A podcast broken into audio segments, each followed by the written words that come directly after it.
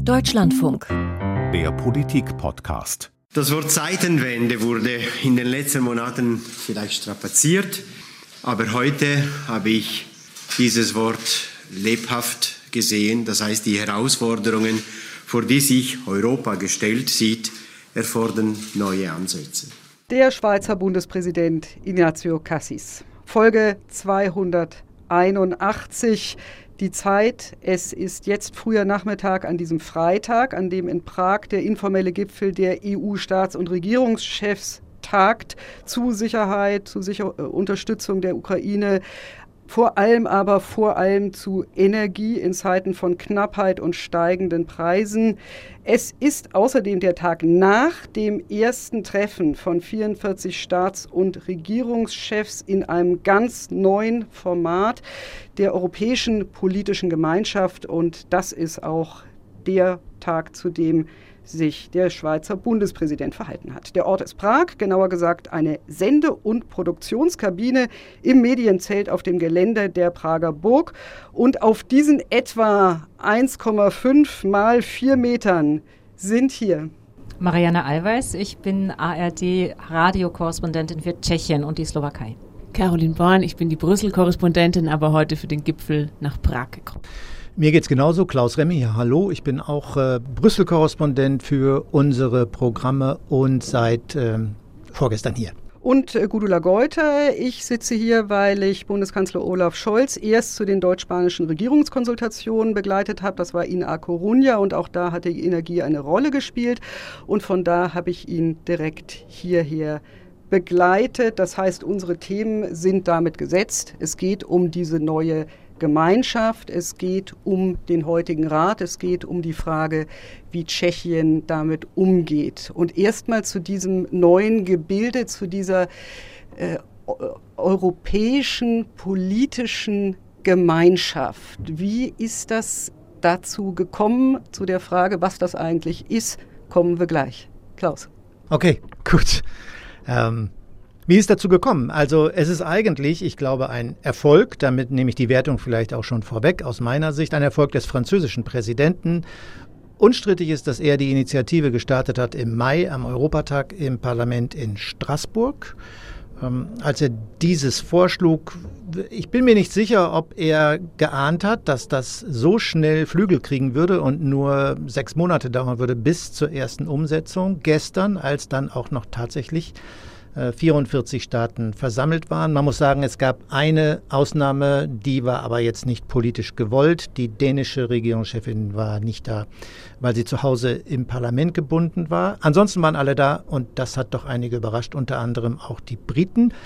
Ich sage noch ganz kurz, wir hatten eben Diskussionen um den O-Ton und ich habe stark für diesen Schweizer geworben, weil ich finde, dass es den besonderen Charakter dieser Veranstaltung unterstreicht, nämlich dass dies keine Veranstaltung der E U im strengen Sinne ist und Staaten wie Norwegen, die Schweiz, Aserbaidschan, Armenien eine Rolle gespielt haben, die sonst auf der E U-Bühne eigentlich keine Rolle spielen. Das ist richtig. Es waren auch die Westbalkanstaaten da, von denen man gestern jetzt, glaube ich, aber nicht so viel gehört hat. Es waren halt einfach auch super viele. Also sonst haben wir siebenundzwanzig, dieses Mal vierundvierzig. Ich war auch sehr gespannt, wie das alles so logistisch klappt. Es ist ja hier eine super schöne Kulisse, wo dann alle eingelaufen sind in die Prager Burg. Das war sehr spannend und man hatte tatsächlich auch genug Zeit, sich darauf zu konzentrieren, weil es gestern ja tatsächlich inhaltlich noch gar nicht so richtig losging. Also es war, glaube ich, tatsächlich viel in Austausch von warmen Worten. Schön, dass es jetzt geklappt hat, dass wir dieses neue Format haben, aber man ist wirklich nur nicht in die verschiedenen Themen reingegangen, sondern es war nur der Auftakt und wirklich das Konkreteste, was am Ende rauskam, war, dass man das Ganze jetzt weitermachen will, also so ungefähr in einem Rhythmus von äh, alle sechs Monate und da soll das nächste Treffen dann in Moldau stattfinden, in Chisinau, weil äh, man hat sich da vorher schon so ein bisschen ähm, gesorgt, dass die E U doch ein deutliches Übergewicht haben könnte in dieser Gemeinschaft, weil es ja siebenundzwanzig plus siebzehn ist und deswegen war es wohl wichtig, dass es in einem Nicht-E U-Land stattfindet. Als nächstes dann Spanien danach und dann Großbritannien, die auch gerne schon das nächste äh, veranstaltet hätten, wie man hört. Trotzdem nochmal einen Schritt zurück zur Genese. Jetzt hatten wir gehört, das ist eine Idee ursprünglich von Macron, vorherige Ratspräsidentschaft. Umgesetzt wird es ja aber von der tschechischen Ratspräsidentschaft. Da hat Macron eigentlich nicht mehr viel zu sagen. Und das ging wahnsinnig schnell. Das ist ja, dass eine Idee, du hast es eben gesagt, Klaus, sich so schnell äh, realisiert äh, und dann noch nicht mal in den eingespielten Bahnen der E U, sondern in einem völlig neuen Format. Da muss man ja wirklich Kraft dahinter setzen. Was ist denn da auch die, die Rolle von Tschechien dabei? Also ich glaube, das Format mag vielleicht neu sein, aber der Ort ist ja derselbe. Man hat diese wunderbare Kulisse der Prager historischen Burg und hat sich wahrscheinlich einfach gedacht, wenn wir da eh schon die siebenundzwanzig hinkarren, dann können wir das auch mit vierundvierzig machen.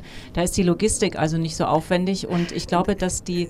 Ja. Ich, ich meine ich mein die politische Logistik, ich ja. meine die Entscheidungsfindung, ich meine dieses die, die Idee in die Realität umsetzen. Das geht ja nicht nur um Catering, sondern äh, das, das geht ja darum, dass man wirklich äh, ein politisches Ziel auch damit verbinden muss. Ich glaube, die tschechische Ratspräsidentschaft, die ja seit äh, Juli eben Tschechien innehat, versteht sich schon als eine, die ähm, dazu geneigt ist, weil sie es auch muss, Kompromisse zu schließen. Sie ist kein politisches Schwergewicht. Tschechien ist ein relativ kleines Land, aber ist auch ein Land mit einer äh, großen Geschichte. Es gab heute auch in der Zeitung einen Kommentator, der an Václav Havel erinnert hat, der der Letzte auf der Prager Burg war, der es wirklich geschafft hat, von ähm, großer europäischer und weltpolitischer Bedeutung zu sein und eben immer wieder auch hier auf der Prager Burg Menschen mit ganz unterschiedlichen Meinungen versammelt hat und dann versucht hat, mit denen Kompromisse zu schließen. Und vielleicht äh, erinnert man sich da auch an diese Zeiten. Auch der amtierende tschechische Ministerpräsident, der konservative Petr Fiala, sieht sich ganz klar in der Tradition von Václav Havel, so als Gegenpol zu dem aktuellen tschechischen Präsidenten, der eher als, als Spalter wahrgenommen wird. Er hat bilateral jetzt gestern äh, Vučić und Orbán getroffen, also nicht die ähm, politisch, äh, demokratisch äh, gesinnten äh, Leute. Und für die Diese tschechische Ratspräsidentschaft ist es, glaube ich, in erster Linie eine noch größere Chance, sich hier zu profilieren, ähm, Kontakte zu knüpfen und eben eine Kulisse für so ein aus, außergewöhnliches Format zu bieten. Ich glaube, der, der tschechische Ministerpräsident, wenn ich ihn richtig interpretiert habe, gestern Abend ist er ins Bett gegangen und hat einmal tief durchgeatmet und konnte ganz zufrieden sein. Ich glaube, es ist gut gelaufen aus seiner Sicht. Und ich glaube, dass die Abfolge dieser beiden Ratspräsidentschaften, auch wenn das im Prinzip Zufall war, Ein, ein großer Vorteil für die Idee war, dass eben kein weiteres E U-Schwergewicht folgte nach den Franzosen, sondern die Tschechen auch mit ihrer östlichen Position eine wichtige Rolle spielen können. Nicht umsonst hat Olaf Scholz seine Prager Rede hier gehalten. Ähm, auch ein weiteres Indiz dafür, dass dies ein günstiger Ort ist für eine, eine Zeitenwende-Veranstaltung, so wurde sie ja begriffen. Ich vielleicht noch mal kurz erwähnen, weil das für mich neu war, als ich hierher kam und, und äh, du hast es mir auch erzählt, wie schwierig es für die Tschechen insgesamt war, nach diesen Franzosen, große Fußstapfen, wichtiges E U-Land, die weiteren sechs Monate zu füllen mit einer Agenda und einer Regierung, die jetzt nicht darauf bauen konnte, dass da groß was vorbereitet war, oder? Genau, es war eigentlich kaum was vorbereitet. Ich glaube, so kann man sagen, der Vorgänger von Petr Fiala, Andrej Babiš, der bekannte ähm, ja, Populist, eher äh, eurokritisch, je nachdem, wie es ihm gerade passt, äh, millionenschwerer ehemaliger Unternehmer, gerade vor Gericht, ähm, weil ihm vorgeworfen wird, E U-Subventionen veruntreut zu haben. Ähm, der hat eigentlich diesen Gipfel noch vorbereitet, ist aber abgewählt worden im Herbst und erst im Dezember ist diese neue liberal-konservative Fünf-Parteien-Koalition ins Amt gekommen und hat dann in unglaublich schneller Zeit erstmal den Etat aufgestockt. Es war nämlich kaum Geld vorgesehen, denn mit sowas kann sich Babiš innenpolitisch nicht profilieren, mit irgendwelchen äh, europapolitischen Veranstaltungen. Dann hat man da also sehr viel Geld, auch sehr viel Energie reingesteckt. Ähm, und was man jetzt zumindest von tschechischer Seite hört, ist, dass sich das auf jeden Fall gelohnt hat, dass es auch diese ersten drei Monate, die Tschechien jetzt über die Bühne gebracht hat, auch wirklich ähm, erstens keine großen Probleme gegeben hat, wie das eben bei der letzten Ratspräsidentschaft zweitausendneun der Fall gewesen ist. Darauf spielst du sicherlich auch an, denn da sind die Erinnerungen hier, zumindest in der Politik und bei den Beobachtenden, immer noch ganz groß. Damals ist nämlich ähm, bei der ersten Ratspräsidentschaft die Regierung mitten äh, in dieser Ratspräsidentschaft zerbrochen. Der damalige Ministerpräsident Mirek Topolanek musste zurücktreten. Es gab dann ein kurzes äh, Amtsvakuum. Dann hat ein parteiloser äh, Wirtschaftswissenschaftler übernommen. Und es gab auch immer wieder andere Skandale, die mit dieser Ratspräsidentschaft verbunden sind. Vielleicht erinnert sich der eine oder die andere noch an dieses Kunstwerk von David Czerny, das in Brüssel stand und eigentlich ein Affront an alle ähm, E U-Mitgliedsländer war. Es sind auch Nacktfotos aufgetaucht von Mirek Topolanek bei einer Bunga-Bunga-Party von Berlusconi. Also man hatte hier einfach einen Ruf wiederherzustellen und daran arbeitet man jetzt. Und das ist gelungen, oder? Also Caro, ich weiß nicht, was du sagen würdest. Bist du zufrieden mit der, mit der Organisation? Gestern gab es ein bisschen Unmut unter uns Journalisten, weil es nicht... Also bei zwölfhundert akkreditierten Journalisten hätte man sich ein paar mehr Arbeitsplätze gewünscht, aber das ist vielleicht auch Klagen auf hohem Niveau? Ja, ich habe auch das Gefühl, es gibt immer ein bisschen Unmut, wenn viele Journalisten irgendwo hinreisen. Das war bei der französischen Ratspräsidentschaft, glaube ich, sehr viel lauter, der Unmut. Und ich glaube, ähm, ja, es, es ist einfach verdammt, also es sind einfach sehr, sehr viele Leute, die hier sind, äh, eben auch Journalisten aus Nicht-E U-Staaten und dass das so ein bisschen, ja, ist ein Riesenprojekt und ich glaube, die haben das super gemacht hier. Und dann auch nochmal zu der Frage, was das eigentlich ist, was man da umgesetzt hat. Äh, Olaf Scholz hat gestern vor der Veranstaltung in dem sogenannten Doorstep oder, oder einleitend äh, gesagt, er freut sich, dass es keine Tagesordnung gibt. Äh, das scheint ja auch der Haupterfolg und der Hauptcharakter dieses vierundvierziger-Treffens gewesen zu sein, dass es einfach die Möglichkeit bietet, dass sich Leute ganz direkt unterhalten können, ohne geskriptete äh, Vorbereitungen, ohne einen Riesenstab, der da mitspielt. Ist das das Geheimnis? So wurde es einem zumindest die ganze Zeit verkauft, dass man sagt, einfach ein Gesprächskreis, aber auf der Chefebene, die so in diesem Format nicht zustande kommt, verbunden mit dem Signal, also wir haben hier den europäischen Kontinent versammelt, aber es fehlen eben zwei Länder, nämlich Russland und Belarus und das eben das ganz deutliche Signal an Moskau. Ich finde, das ist aufgegangen, dieses Konzept. Wir haben dann Bilder gesehen, wir sind ja nun längst nicht immer dabei, aber wir haben Bilder gesehen vom Ablauf her, wie sie sich ja auch in unterschiedlichen Formaten getroffen haben. Das ist nicht ganz unbedeutend, das ist keine Petitesse, denn da waren Leute am Tisch, die ansonsten im Falle von Aserbaidschan und Armenien gegeneinander Krieg führen.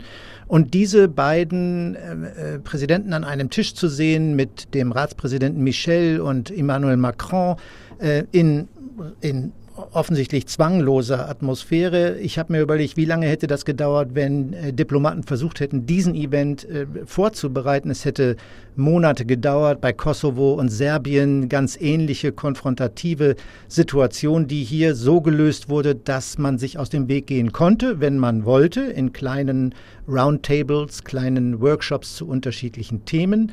Insofern ähm, kluge, kluge Inszenierung. Und ich hatte mich vor dieser Veranstaltung gefragt, wenn man sich den Kreis dieser Staaten anschaut, dann ist das im Prinzip der Europarat. Also vor allem seitdem Russland nicht mehr mit dabei ist, hätte man gar nicht mehr irgendwie ein anderes Format schaffen müssen, wo Russland nicht dabei ist, sondern da haben wir im Prinzip jetzt schon diese Veranstaltung. Das ist natürlich eben nicht der Europarat, ist was völlig anderes, weil da eben die Abgesandten hingeschickt werden. Das ist überhaupt nicht das direkte Gespräch. Meine Frage ist jetzt nur, wir haben schon gehört, wie es weitergehen soll an Terminen. Die andere Frage ist, kann das funktionieren, dass sowas nicht einmalig klappt als das direkte Gespräch, ohne dass das dann erstarrt in eben doch einer, äh, einem Wuchs an äh, Vorbereitungen, an Diplomaten, die äh, versuchen sozusagen zu übernehmen? Das werden wir sehen, würde ich sagen. Also man muss, glaube ich, immer im Hinterkopf behalten, dass das Ganze nicht zum ersten Mal stattfindet, so ein Format, und dass es dann immer wieder versandet ist. Gucken wir mal, ähm, vielleicht hängt es auch ein bisschen an Macron. Ich weiß nicht, ob ähm, Europa im Moment für ihn jetzt der Schwerpunkt ist, weil er, glaube ich, innenpolitisch genug zu tun hat. Aber ich glaube, er wird sich das nicht nehmen lassen. Oder, glaube ich, es würde ihm sehr wehtun, wenn das jetzt nicht funktioniert, seine Idee. Auch wenn er natürlich gestern, äh, du hast erzählt, die Tschechen standen da im Vordergrund. Also es war dann, obwohl es seine Idee war, natürlich nicht er, der da vorne dran stand. Aber ich könnte mir vorstellen, er ist da sehr dahinter, dass das weitergeht. Das war gestern. Heute haben wir einen zwar informellen, aber normalen Rat. Das ist sozusagen euer Alltagsgeschäft, auch wenn es nicht immer auf der Prager Burg stattfindet. Aber ich hatte ja eben schon beschrieben, wie wir hier sitzen. Äh, wir haben hier, äh, man sitzt nicht immer zu viert in dieser relativ kleinen Butze, aber was wohl normal ist, ist, dass wir hier den großen Bildschirm haben, der ist jetzt aus, aber normalerweise, ich habe äh, gestern gesehen, sind viele kleine Bildchen nebeneinander, äh, auf denen verschiedene Leute gerade verschiedene Dinge sagen. Ähm, so erstmal zu eurem Alltag der Berichterstattung von so einem Rat. Äh, wie kommt man überhaupt an Informationen?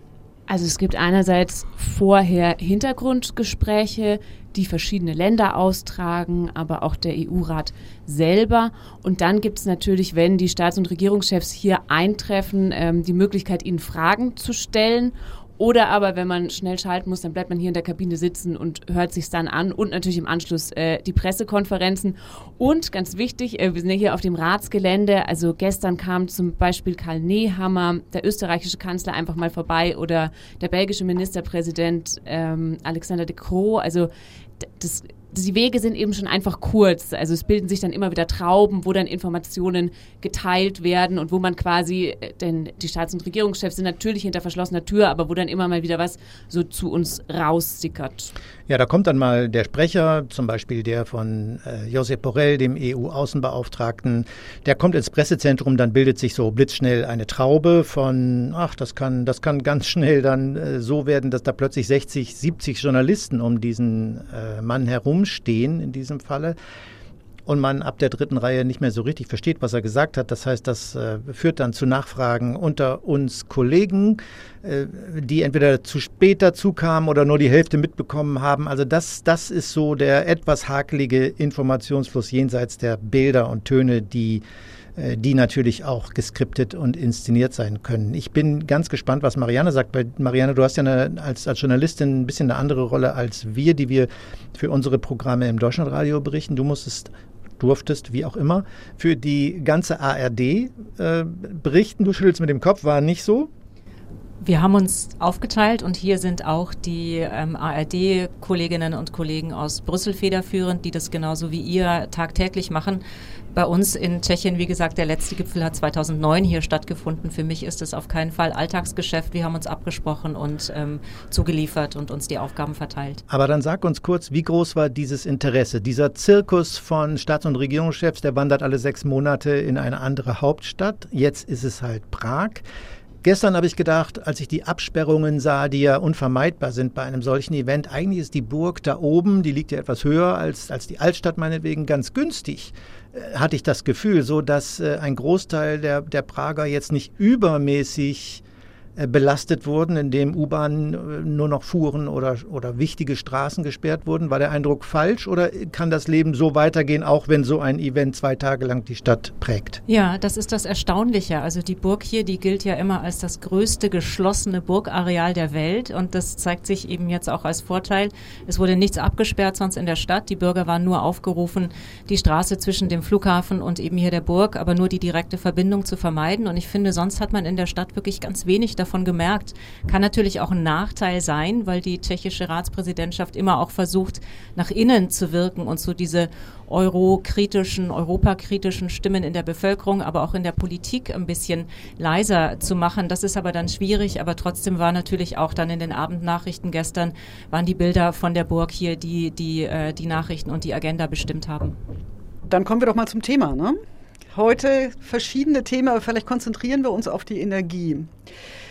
Äh, da äh, war äh, Olaf Scholz ja schon vorher unterwegs. Also man muss dazu sagen, die deutsch-spanischen Regierungskonsultationen, bei denen er vorgestern war, mit dem halben Bundeskabinett wirklich abgezählt, also insgesamt neun Kabinettsmitglieder.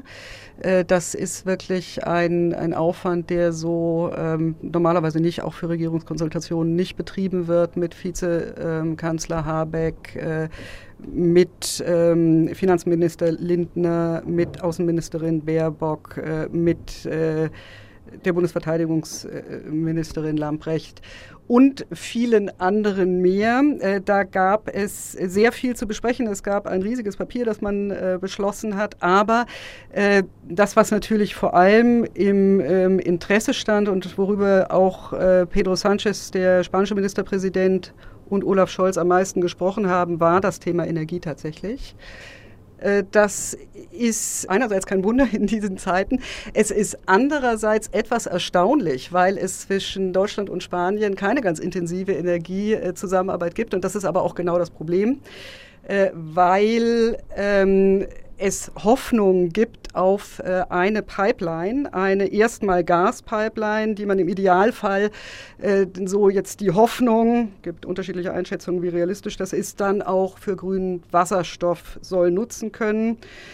Und das wurde sehr beworben. Man könnte es ja auch einfach beschließen. Man kann es aber nicht einfach beschließen, weil Frankreich dazwischen liegt. Immer diese Geografie. Immer diese Geografie.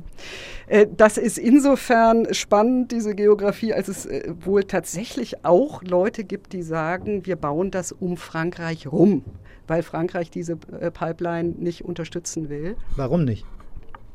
Da gibt es verschiedene ähm, Lesarten zu. Die naheliegende Lesart ist die, die Emmanuel Macron selber nennt. Der sagt, es lohnt sich nicht, es ist zu teuer, es gibt bereits äh, kleine Verbindungen zum sonstigen europäischen äh, Pipeline-Netz, die noch nicht mal ausgelastet sind, und äh, das auf Wasserstoff äh, umzurüsten wäre sowieso zu teuer. Man muss sagen, das ist eine Pipeline, äh, die bisher bis nördlich äh, von Barcelona läuft, und das, was fehlt, ist ein Stück äh, bis in die Nähe von Carcassonne. Das heißt, man müsste über die Pyrenäen gehen.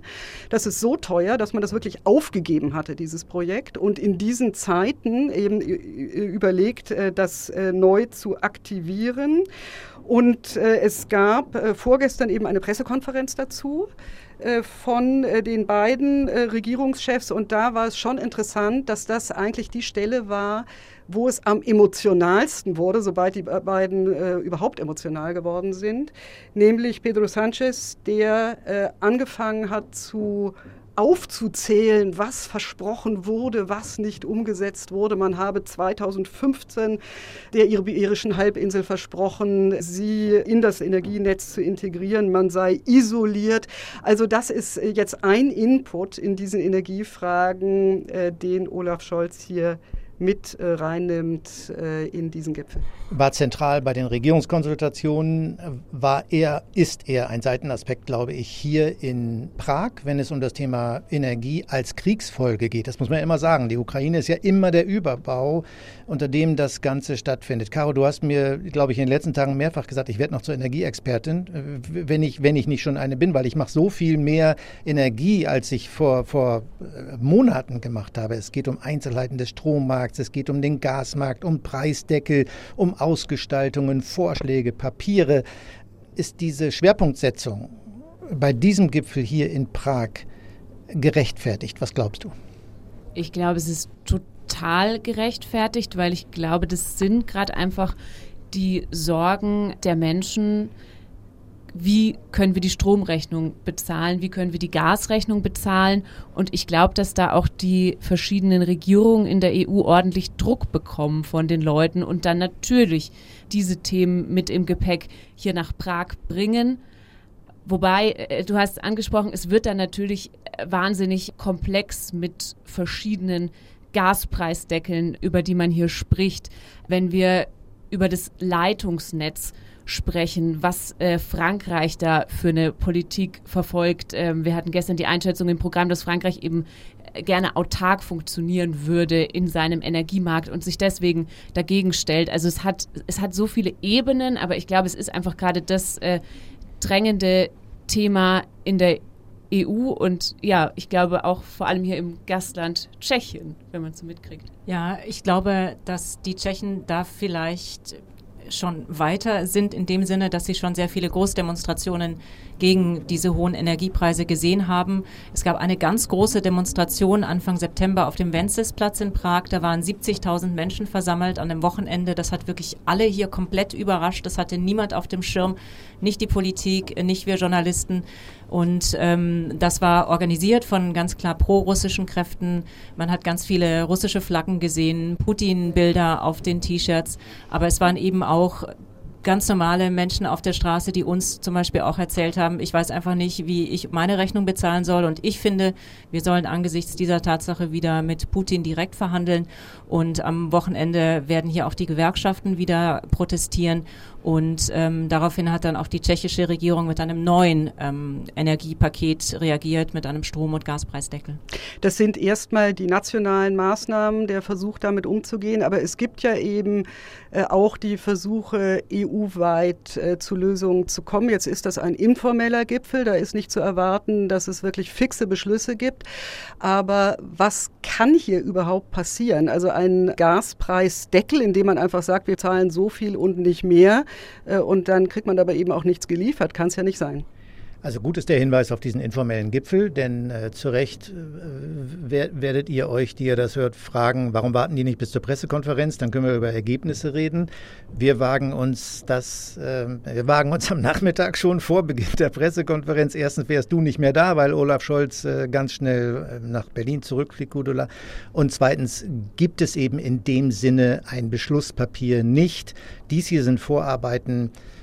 In zwei Wochen wird es ernst und in diesen zwei Wochen können die Energieminister arbeiten. Das, was als politische Botschaft und Vorlage ihnen hier gegeben wird, muss dann zu Papier gebracht werden, muss verbindlich werden, es muss substanziell werden, denn ein Blick auf den Kalender zeigt, viel Zeit ist nicht mehr. Wenn dieses Energiepaket in diesem Winter für die Verbraucher nützlich sein soll, dann muss es bald beschlossen werden. Wir haben den Gipfel am zwanzigsten Oktober in Brüssel, ein regulärer Gipfel, da kann beschlossen werden und da muss beschlossen werden. Caro, willst du was sagen zu den unterschiedlichen Modellen, was, was die Preise angeht? Sonst würde ich das nachschieben. Also muss man, glaube ich, immer ein bisschen erklären, wenn man einfach nur hört, Gaspreisdeckel, also von selber einen Maximalpreis für Gasimporte festsetzen. Ich glaube, dass man relativ offen ist, im Moment das auf russisches Gas ähm, zu verhängen, dass man aber mit anderen Ländern, wie zum Beispiel Norwegen, eher in eine Verhandlung gehen möchte und nicht einfach sagen, wir zahlen jetzt nur noch diesen Preis. Dann gibt es die Überlegung, einen Deckel einzuführen auf Gas, das für die Verstromung genutzt wird, das aber nur zeitweise und dann, du hast gerade gesagt, mal sehen, was es noch vor diesem Winter wird. Das ist dann auch erstmal nur so eine Übergangslösung, weil man sich dann eigentlich an eine grundlegende Reform des Energiemarkts machen möchte, wovor aber auch schon viele Experten, aber auch die Kommission stark warnt, da nicht einfach irgendwie reinzupfuschen, damit nicht am Ende völlig die Versorgung gefährdet ist. Also es sind alles wahnsinnig komplexe Themen. Ich glaube, Robert Habeck hat auch immer gesagt, wir machen da jetzt Sachen in ein paar Wochen. Da würden wir uns sonst wirklich Monate oder Jahre für nehmen. Also ja, es ist gerade viel, ja, noch gar nicht mal auf dem Tisch, aber im Gespräch. Und ich bin mir auch gar nicht sicher, ob schon beim richtigen Gipfel dann Ende Oktober da so viel bei rumkommt. Aber die Themen werden jetzt die ganze Zeit bleiben und wir beschäftigen uns ja auch wirklich schon eine Zeit damit. Das sind erstmal Modelle, über die man technisch reden kann. Es äh, vermittelt sich hier aber ja der Eindruck, dass das sehr viel konkretere, kontroverse Auseinandersetzungen sind. Das heißt immer, es sei eine Mehrheit der Staaten für einen Gaspreisdeckel. Es gibt auf der anderen Seite Bedenken, eben, dass dann nicht mehr geliefert werden könnte. Da ist, das, ist das so grob vereinfacht, dass man das so nicht sagen kann? Also ich will mal ein bisschen Verständnis, um Verständnis für diese Kakophonie werben. Denn, denn das, was hier seit Monaten inzwischen passiert, ist relativ neu für die Europäische Union. Wir müssen einfach klar festhalten, dass vor Kriegsausbruch Energiepolitik eine im weitesten gehenden Sinne nationale Angelegenheit war. Das heißt, wir haben es hier mit siebenundzwanzig E U-Staaten zu tun und jeder Staat hat seinen Energiemix. Und, und diese Mischungen sind aus, aus gewachsenen Gründen völlig unterschiedlich. Da kann man auf die Abhängigkeit von Atomkraft ähm, in Frankreich verweisen. Da kann man auf einen relativ isolierten Energiemarkt ähm, von Spanien und Portugal verweisen. Da kann man auf die besondere Beziehung Deutschlands zu Russland bis zum vierundzwanzigsten Februar verweisen. All das spielt hier eine Rolle, muss zusammengefügt werden, denn alle haben ein gemeinsames Problem. Der Winter sitzt allen im Nacken. Und die Energie ist knapp geworden, sie ist im Preis massiv gestiegen und jetzt ist es, wie du sagst, Caro, Dinge, die normalerweise Jahre dauern würden, müssen gelöst werden. Sonst haben wir es hier, wie hat Annalena Baerbock, glaube ich, mal gesagt, mit, mit Aufständen zu tun. Das wurde damals als vorschnell und in der Rhetorik unvorsichtig eingeschätzt. Äh, mit den fallenden Temperaturen und den Warnungen, die wir gerade in den letzten Tagen noch gehört haben aus Deutschland, dass wir schlicht immer noch zu viel Gas verbrauchen. Das ist ein wichtigster Hebel, dass wir den Gasverbrauch reduzieren. Und das ist ein Instrument jenseits aller Preisdeckel, der, glaube ich, deutlicher vermittelt werden muss in den nächsten Wochen und Monaten, nicht nur in Deutschland, sondern in ganz vielen anderen Ländern. Marianne. Da darf ich vielleicht einen ganz kleinen Aspekt reinbringen, weil Tschechien sonst oft als das Land gesehen wird, das vielleicht noch nicht ganz so weit ist, wie wir es vielleicht im Westen sind. Aber die Tschechen haben es geschafft, in den letzten Monaten rund zwanzig Prozent des Gasverbrauchs im Vergleich zum Vorjahr einzusparen. Und auch der tschechische Ratsvorsitz sieht es ganz klar als seine allergrößte Aufgabe, oder auch von Bewährungsprobe ist hier oft die Rede, hier innerhalb dieser sechs Monate, innerhalb der Ratspräsidentschaft wirklich zu noch mehr Ergebnissen zu kommen und diese Energiefragen zu lösen. Ich würde trotzdem noch mal die Frage versuchen, ob man nicht äh, doch mehr sozusagen eine Lagerbildung hier abbilden kann. Äh, zum Beispiel auch in der Frage, ob Staaten eine größere Rolle beim Einkauf übernehmen sollten. Oder ob das äh, weiterhin die äh, Energiefirmen äh, tun sollten. Da schien mir das auch äh, wirklich eine, eine Lagerbildung, eine Frontbildung zu geben. Naja, es gibt den Druck derjenigen, die sagen, wir wollen diesen Gaspreisdeckel. Schon vor Kriegsausbruch äh, gab es Staaten, die auf einen gemeinsamen Einkauf von, von Gas gepocht haben, die gesagt haben, lass uns das zusammen machen, lass uns diese Marktmacht, die wir gemeinsam entfalten können, nutzen. Und es gab dann Staaten, zu denen gehörte Berlin, die äh, gesagt haben, nein, das mit dem Gaseinkauf, äh, das machen wir auf nationaler Ebene. In, an, in Klammern, damit ist Berlin und Deutschland und wir alle, muss man ja sagen, über viele Jahre äh, zu hohen Kosten, politischen Kosten, wie wir heute wissen, sehr, sehr günstig gefahren. Diese Zeiten sind vorbei. Gleichzeitig gab es eine Abhängigkeit, die von Februar, sagen wir mal, bis Mai, Juni, Juli in einem aus meiner Sicht äh, enormen Tempo in Deutschland abgebaut worden ist. Und insofern hat Ursula von der Leyen möglicherweise recht, dass das Thema Gaseinkauf, Gaspreisdeckel jetzt im Oktober anders bewertet werden kann, ähm, als das noch im Juni, Juli der Fall war. Und Berlin diese Bremserfunktion ein bisschen aufgeben kann, möglicherweise auch aus politischen Gründen. Denn wir werden jetzt gleich zum Schluss wahrscheinlich darauf zu sprechen kommen, die Vorschläge, die Berlin gemacht hat, stoßen nicht auf Gegenliebe bei Verbündeten. zweihundert Milliarden sind einfach enorm viel Geld. Einige finden das nicht gut. Und äh, insofern werden sich diese Themen verbinden. zweihundert Milliarden zur Erklärung nur zugesetzt. Dabei sind wir natürlich nicht jetzt auf der europäischen Ebene, sondern das ist jetzt die Ebene, was tut äh, Deutschland national. Da sind wir bei einer, vorsichtig gesagt, noch nicht ganz ausgefüllten Ankündigung, äh, was mit diesen zweihundert Milliarden eigentlich äh, genau passieren soll. Äh, das ist also etwas, was Deutschland für deutsche Verbraucher, für deutsche Gaskunden und, äh, und breiter umsetzen will, das aber Rückwirkungen hat eben auch hier ähm, in Prag auf die europäische Ebene, weil äh, Deutschland dafür in der Kritik steht, äh, weil es eben Staaten gibt, äh, die sagen, äh, das kann sich Deutschland leisten. Das führt dann aber dazu, dass andere äh, Länder, Staaten eben schlechter dastehen. Ich kann vielleicht gleich noch ein, ein Wort zu Spanien dazu sagen, aber äh, was, äh, wie stellt sich das euch hier dar? Wie massiv ist da diese Kritik? Die ist sehr massiv und die kommt auch äh, zum Beispiel von der E U-Kommission, die eben sagt, wir haben Wettbewerbsregeln in der E U und wenn ein Land ähm, seine Unternehmen ganz stark stützt, dann müssen ja die Unternehmen der E U, die nicht ihren Sitz in Deutschland haben, mit denen konkurrieren, aber sie werden eben nicht subventioniert und äh, ja, das hat direkt den Binnenmarktkommissar auf den Plan gerufen und eben auch die anderen Staaten, die sich darüber beschwert haben. Also ich kann mir vorstellen, dass sich Olaf Scholz da heute einiges anhören muss. Olaf Scholz selber hat sich dazu schon viel angehört, hat auch immer wieder darauf reagiert, äh, immer wieder ähnlich. Das hat er hier getan, das hat er in äh, Spanien äh, getan, immer wieder mit dem Hinweis, äh, wir haben Regeln in der E U, die Subventionierungen erlauben für den Energiemarkt. Das ist zum Teil auch anders als andere Subventionsfragen, korrigiert mich. Äh, auch andere Staaten tun das. Äh, er nennt da immer wieder Frankreich, Irland, Niederlande. Niederlande, was wohl unterschiedliche Fallgestaltungen sind.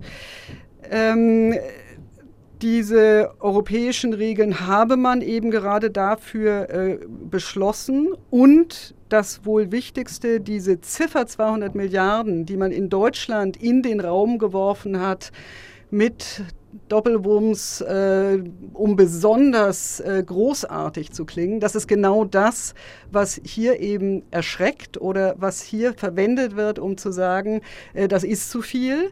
Äh, wo man dann aber in Deutschland eben gleichzeitig sagt oder wo Olaf Scholz gleichzeitig sagt, na ja, aber das ist für mehrere Jahre. So ist es wohl. Ich glaube, diese Hilfspakete werden als politische Spielbälle benutzt.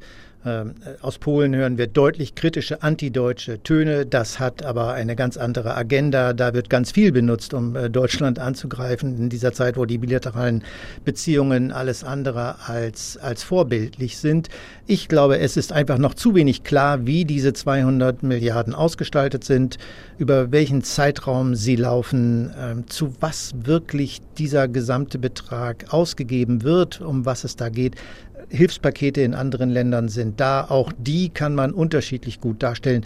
Also ich halte diese Debatte für in, in ganz häufigen Fällen eine politische Ablenkung. Und da war eben auch wieder interessant, was Pedro Sánchez, was der spanische Ministerpräsident dazu gesagt hat, der erstmal die Empathie für Deutschland betont hat. Das ist übrigens ein Land, das er auch für, für Italien verwendet hat, als er auf die jüngsten Wahlen äh, und den Rechtsruck angesprochen wurde. Äh, die Empathie äh, für Deutschland, das eben wegen der besonderen Abhängigkeit besonders betroffen sei jetzt auch äh, von dem Krieg. Äh, er hat interessanterweise gesagt, Sagt, Deutschland ist die stärkste Volkswirtschaft in der Europäischen Union und es ist in aller Interesse, dass es Deutschland gut geht. Das ist ein Ton, den man nicht aus allen Ländern im Moment so hört. Und natürlich hat er es dabei auch nicht bewenden lassen, sondern hat gesagt, gleichzeitig müssen wir eine europäische Antwort geben. Und ich glaube, das wird eben die Frage sein, die dann auch den nächsten Gipfel vermutlich beschäftigen wird. Wie kann eine europäische Antwort aussehen, die eben auch äh, darin besteht, dass einfach nochmal richtig Geld in die Hand genommen wird. Den nächsten Gipfel und den nächsten Podcast. So ist es. Und damit, wenn, jawohl, ich sehe Nicken, alle einverstanden sind, war das der Politik-Podcast, Folge zweihunderteinundachtzig von der Prager Burg.